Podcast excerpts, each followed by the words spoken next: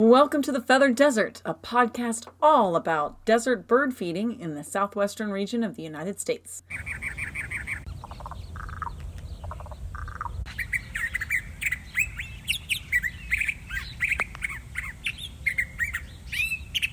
Hello, and welcome to um, another podcast for the Feathered Desert. This one is on uh, citizen science. One person can make a difference. And I'm Cheryl, and I'm going to start us out. It is often said that one person can make a difference. Well, is that really true? Yes, it is in the bird world. Kiersten and I are going to mention at least four different ways that the average person is able to be a part of a much larger picture of bird science. It is important, and each person does count. There are organizations that put on annual bird counts. These bird counts depend on those who feed the birds in their backyards for help. Take it away, Kiersten. Absolutely. Uh, this one is close to my heart uh, Project Feeder Watch and the Cornell Lab of Ornithology. I have actually been doing Project Feeder Watch for about seven years, so I was very excited when we decided to talk about this. So, Cornell Lab of Ornithology is actually located in New York State. This university is responsible for generous amounts of science and data about North American's birds that is collected through their citizen science collaborations. So it's all about us. Yes. Project Feeder Watch is just one of several. So, what Project Feeder Watch actually is, is literally watching your feeder. And it goes from November to April, and it's a survey of birds that visit your backyard and uh, nature centers, community areas, and other locales in North America. And whether you are here in the US or you're in Canada, they have two separate ones for both of the different North American countries, and you can sign up for wherever you live. You don't even need a feeder, which is nice. Um, all you need is an area with plantings, habitat, water, or food that attracts birds. So you may have a very natural backyard that is attracting birds all the time, comes to the berries to your bushes, whatever is out there. If you have a lot of birds, you can do this. You don't have to put up an actual feeder. The schedule is completely flexible, which I really like. You're only going to count your birds twice a week. It does need to be consecutive days, but it can be any two days that you want. So you put that into your schedule. If you know you have Monday, Tuesdays off, or you have Sunday, Mondays off, make those your two bird days. And totally, it doesn't matter how many times you count a day. You could count once if you want to, or you can count 10 times a day. So you can spend 30 minutes doing it, or you can spend an entire hour, you can the entire day. It doesn't matter, whatever fits into your schedule. And then once you have your information, you can write it down with a pen and paper if you want to. I do put mine into the notes section of my phone. You can use an iPad, whatever you like. You collect it and then you can put your data in when you receive it, either daily if you want to. If you're that kind of person, you want to put it in every single day. Or if you want to do at the end of the month, the end of the week, whatever you like, you can go to the eBird website, which we will talk about what eBird is in just a second. Or there's the projectfeederwatch.org website, and you can do that as well. And they will ask you a few questions on the Project Feeder Watch org website about where you are, how many feeders you have up, because they, they want to know about the environment that's attracting the birds. So, what these counts do is they allow the project to track what is happening to birds in neighborhoods around the country. And each person is contributing to a continental data set of bird distribution and abundance. So that helps scientists when they are doing population studies or movement studies, whatever it is that they're into, uh, scientists have access to this information. Cornell has also created an app for your cell phone or a tablet called Merlin Bird ID.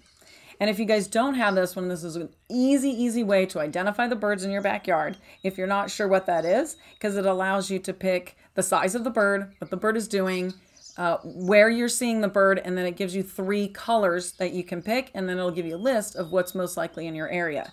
And the reason they were actually able to make this Merlin Bird ID is because of the information that people offered during Project Feeder Watch and eBird.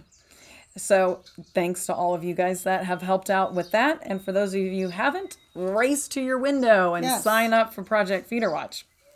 So, eBird we're going to talk about in in just a few moments, but it is another way to input data. And a lot of people, some of you might be familiar with this, a lot of people use it when they go out birding.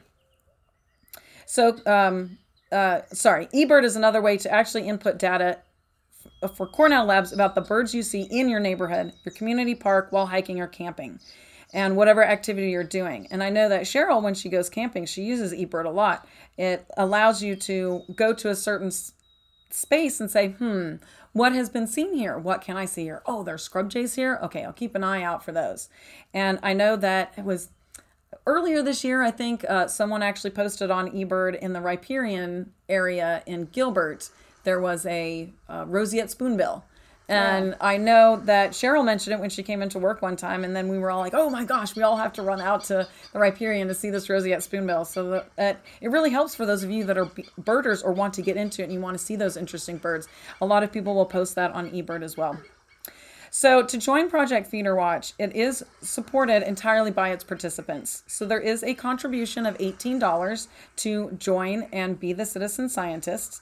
But these contributions cover materials that you need, any administrative costs, and without the support of participants, the project just wouldn't be possible. So, that $18 is 100% worth it as far as I'm concerned. Yeah, it is. And when you sign up for Project Feeder Watch, they will give you a poster and it will depend on which section of the country you're in. Here, they're going to give you the most common Western birds on a poster to help you start off with your bird identification. And they will also give you a calendar showing what date it starts, what date it ends. And then that way you can also write on there, oh, these are my days that I want to do. Because they have to be the same days all the time. You can't mix and match your days. But so you want to pick whatever per- days work for you and then stay consistent with that. And you can do that on the calendar that they sent you.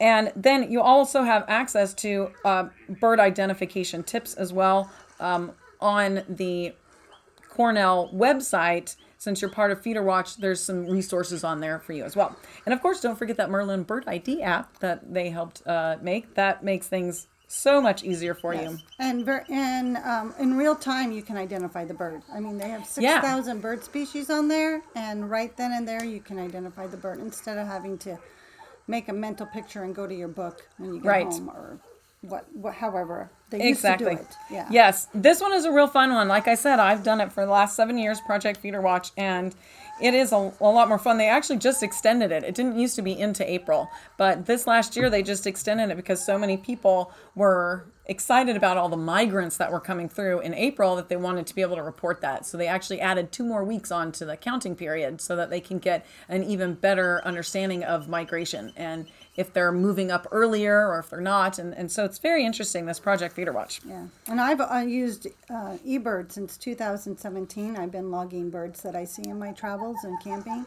Nice. and it keeps the log. So it's like a journal.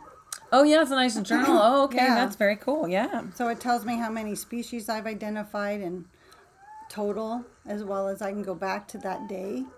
Oh, that that's nice. And um, look to see, oh yeah, I remember that. Oh, that's great. That's good for the birders Yeah. too, because a lot of you want to go back to the same spot and see the same Yeah. kinds of birds. Yeah. All right, so Cheryl's going to tell us a little bit about how Feeder Watch began. All right. So Project Feeder Watch um, started actually in Ontario, Canada, in the mid 1970s. So Birds for um, Birds of Canada is like their um, Audubon Society. And so for 10 years, it was very successful in monitoring the large scale movements of birds in and around Canada. In about uh, 1987 to 88, the organizers realized that in order to get a more expansive survey of birds in North America, because you know Canada gets re- or used to get really cold, Yeah. so you know they a lot of their birds leave and they're going, huh? You know they're watching the influx of population, and so they thought maybe they needed to um, they could better assess what was happening in their country if they had some help. So they reached out to Cornell Labs because they needed a strong partner and asked if Cornell Labs wanted to be a part of the program. So in the beginning, all of this was done by mail and hand counts on paper until technology caught up. All the days of snail mail. Yes, yes. Which actually, to me, when they states that they were doing large scale monitoring and they had a, a certain amount of accuracy, that just and everything's being done by hand and mail counts, that uh, and through the mail and hand counts, that just sounds even more um, amazing Yeah. and detailed and um, anyway. I was just And like, this wow. was just to throw in there. This was mostly done by volunteers. Yes. These are not No, people that are yes. paid. These are volunteers. Yes, absolutely. And that's even being to recruit them's being done um, not through social media necessarily. it's that was- being done through meetings, people Yep. talking to each other, calling, "Hey, you did it last year. Do you want to do it this year?" So Project Feeder Watch. So in the beginning, yes, like I said, it was all done by mail. But Project Feeder Watch has grown with the cooperation of both Birds of Canada and Cornell Labs to now, as of last year, over 20,000 participants. The project continues to be a cooperative research project that has proven to be very a very important tool for monitoring the distribution and abundance of winter bird populations. And as we, birds face more and more uncertainty in um, their travels, that's really important. So Cornell Labs um, also has several other projects. If you wanted to check out their website, um, throughout the year that anyone is able to participate in as well. And one of them's for children, which I thought was really cool. Um, it's called Celebrate Urban Birds. It's a bilingual, so it's Spanish as well as English. Nice. And it's information, and it's free. And I actually sent away for a kit, even though I don't have any little kids anymore. Um, you can request a kit to help with identification of birds. Um, they are looking that they're looking for. So they're looking to for looking for birds like killdeer. They're actually tracking pigeons. They are actually tracking mallard ducks, Canada geese, um, how, house sparrow, the starling. There were a few that I was surprised about, which right now um, no- I'm not bringing to the forefront of my uh, memory. But um, so it's interesting even to look at the birds that they're looking to identify. You can then put the info, information into eBird or you can mail it. And actually, with children, they would prefer that the child actually write down the, they give them, you, it's like um, a fill out sheet. So they have the bird, you the child writes like a little two line, um, how many mallard ducks they saw, whether they were males and males or females, if they can identify that, Nice. and actually where, and uh, you can mail it in. Um, there's Nest Watch, which is a website devoted to bird houses for specific birds, how to build the houses, the care of them, the place of them. Now, if you want to be a part of Nest Watch where you're monitoring a nest, you do have to go online and answer a few questions, and they will certify you.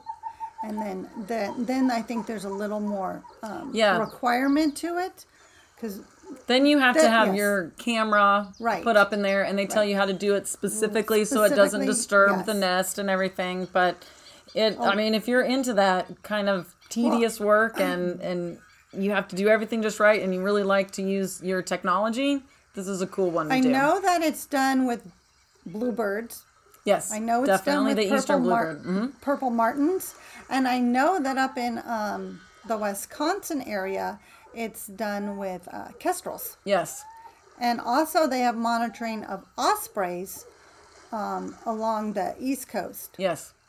So I do, but And I know that- it takes a lot of dedication, and it's all volunteer, so it's all citizen science. Yes. And I know when we were actually, when I was living on the East Coast, I was interested in net, Nest Watch.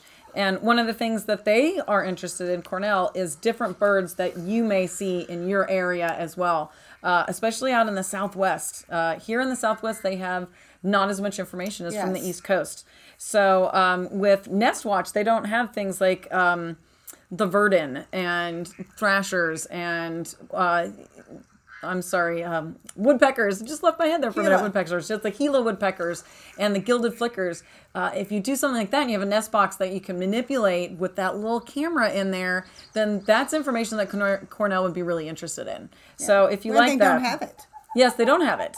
And so if that's something that interests you and you really are into that technology, definitely look into Nest Watch. Get yourself certified through Cornell before you do it, and they give you step by step on on what you need to do. Yeah. All right, Kiersten. All right, so looking at the Christmas bird count, you probably heard us say that, and some of you are like, Christmas bird count? What exactly is that? Well, the Christmas bird count was actually started by the National Audubon Society. So prior to the turn of the 20th century, hunters engaged in a holiday tradition known as the Christmas side hunt. And they would choose sides and go to a field with their guns, and whoever brought in the biggest pile of feathered and furred quarry won. That certainly does not sound super exciting to me now. But thank goodness somebody else had another idea. So, the beginning Christmas Day in 1900, ornithologist, ornithologist Frank M. Chapman, who was an early officer of the New Audubon Society, proposed a new holiday tradition. I like this one a mm-hmm. Christmas bird count or census. So Mr. Chapman was concerned about the low populations of birds he was seeing in his own neighborhoods and thought it would be a good idea to monitor the decline. So that just in 1900 they were concerned about low bird population. Yes.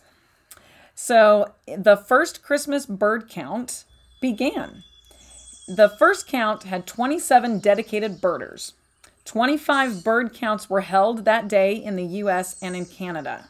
And these birds, sorry, these birders tallied 90 different species. That's not bad for just No. 27 people. And again, they don't have um, the technology that we do today. So that means they're doing it all by letter they had writing. binoculars Yes. and they had a pencil and paper. Yes, and they and um, to get everyone together, they had to do it by either mail Yep. or you know some other means Some of other communication. Yeah, exactly. Yeah.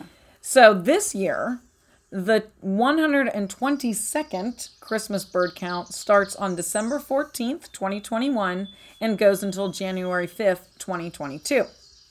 So you now you must sign up with National Audubon Society online. And when you sign up, you'll receive information to help you with arranging to participate with the compilers in your area. They also have information about this on Cornell Labs as well. They talk about the Christmas bird count a lot as well. So you can, if you're doing your Project Feeder Watch, they'll have information about that Yeah. as well, where to go. So because they share information. They do share information. This is like the Christmas bird count is the oldest citizen science project, and it's still ongoing. Yeah. Research project. and so I- it's a ton of fun. It is. I did it once last, last not last year, the year before, 2019, and we had really um, unpredictable weather. So I actually counted birds in the rain, Which is amazing because we're in the Southwest. and I actually counted birds in the snow because there was, as uh, Kiersten was mentioning, there were there's fewer groups out here in the Southwest. So Yeah. if I wanted to participate, and because I was a, a first timer. yeah, they want you to be with someone. They want me, yes, they want you to be with someone, and um, and so I had to go where the experienced people were, right. and which happened to be more um, north and west, north up to the rim, if anyone's familiar with the White Mountains, and then I had to go west out to like um, Wickenburg, which was in the rain. Right. But they have compilers. So they have people who have been doing this for years and years and years and understand, you know, they're like expert birders. yeah. And they compile the information. And then I was out with um, amazing people who, which I thought was cool with the Christmas bird count. It's not only sight, but it's sound. So you don't have to see the bird, Yeah. you can hear it. And um, my eyes are a whole lot better than my ears when it comes to birds right now but um, it was amazing that they could they could hear they could differentiate. Yeah. If three birds were singing at once, they could differentiate between the three birds. Yeah. When I was doing my ornithology class in on on the East Coast, it was actually in Georgia at the time, I got real good at it. And so I'm actually good at differentiating the East Coast birds because that's what I learned in my ornithology class. But here out in the Southwest, I'm struggling. I'm struggling to get there. I've been here for three years now, and I'm like, I can pick out a brown thrasher, or no, not a brown thrasher, the curved-billed thrasher, the cactus wren, and and then Gambel's quail. And after that, I'm like, mm, that was who? Um, what was that? Mm? And so I'm excited that I have three down. But uh, that it's very very cool to be with people who can listen. They don't have to even hear the bird; they know exactly what it is. It's really interesting. Experience. No, because they're looking in one direction with their binoculars, and then all of a sudden they go, their head That's- tilts, and yeah. they go, oh, I hear that. yeah, So, and one um, of those birders told me, she says, um, once you see a bird sing its song, yeah, then you connect it visually with your audio, auto, audibly, with your ears and with your eyes, and then you will always be able to re recall that song. So you'll be able to identify it without seeing it. yeah. It's really cool. So I'm like, it like imprints on your brain. So Yes. I, anyway, it was great. All right, so we're going to go on to the Great Backyard Bird Count, which is something that um, it's a bird count actually that uh, uh, Wild Birds Unlimited supports, and so we promote this. And it, um, the Great Backyard Bird Count, or the GBBC, as it's fondly referred to, was started in 1998 by Cornell Labs and the Audubon Society. And um, the Great Backyard Bird Count was the first online citizen science project to collect data on wild birds and to display the results in real time. So, Birds of Canada joined in 2009. And the Great, um, in 2013, the Great Backyard Bird Count became a global project because data um, can be entered um, through eBird it is the largest, the world's largest biodiversity related citizen science project. So we should give ourselves That's a pretty cool, yeah. Yeah, that's pretty neat. A pat on the back. Um, how do you join? What you say? What is what? Well, uh, what is this actually? Well, I'm going to tell you what the GBBC is. Well, between February 18th and the 21st of 2022, so that's like a Friday, Saturday, Sunday, Yeah, Monday. I it's a quick one. Yes. Those who want to part- to be a participant, pick a time during the day, and it can be those four days, or it can just be one day, Yeah. where you sit and you count the birds in your backyard. And all they ask is that the time limit be long, be 15 minutes or longer. That's not bad. That's, That's your morning bad. cup of coffee. Yes, I was just going to make that suggestion. so you count the birds, like I said, just one day or all four days. You do not have to see the bird to count it. If you're good with your audio, you can hear the bird, and you can and you can identify it. You can write it down. Um, if you do not have a backyard, you can take your coffee to the local park or hiking uh, nature hiking trail. Um, you take your compiled information and you enter it into Cornell Labs by the end of the what is it the 21st of, of February on 2022. They take all that information and they do amazing things and Kiersten's going to tell us what they do with that information and how it helps. Right. One of you probably guys are all thinking, what exactly does all this bird counting do for us and do for the birds? So the data collected by observers allows researchers, conservation biologists, wildlife agencies, and others interested individuals to study the long-term health and status of bird populations across North America. These surveys provide a picture of how our continent's bird populations and how global bird populations have changed in time and space over the years. This actually allows us, uh, gives us a long term perspective, um, which is extremely vital for conservationists so that we can design strategies to protect the birds and the habitats that they need and to help identify environmental issues with implications for people as well. And it's just amazing what they have done and what they have learned with all of this information. So we certainly encourage you guys to do it, especially those of you who are listening to us in the Southwest. They are Yes. low on information from this area. So definitely hop to it. Uh, this podcast will hopefully be reaching you just before this year's uh, 2021 start date, which is November 13th. But if you're listening to us at a different time, a year from now, maybe, uh, just go on the Cornell website. You can go to www.birds.cornell.edu. Or if you want to go straight to Project Feeder Watch, it's projectfeederwatch.org. And it will tell you the dates, it will tell you how to sign up, and you'll get started. Yes, and re- just remember, especially in the Southwest, West, one person can make a difference. Absolutely.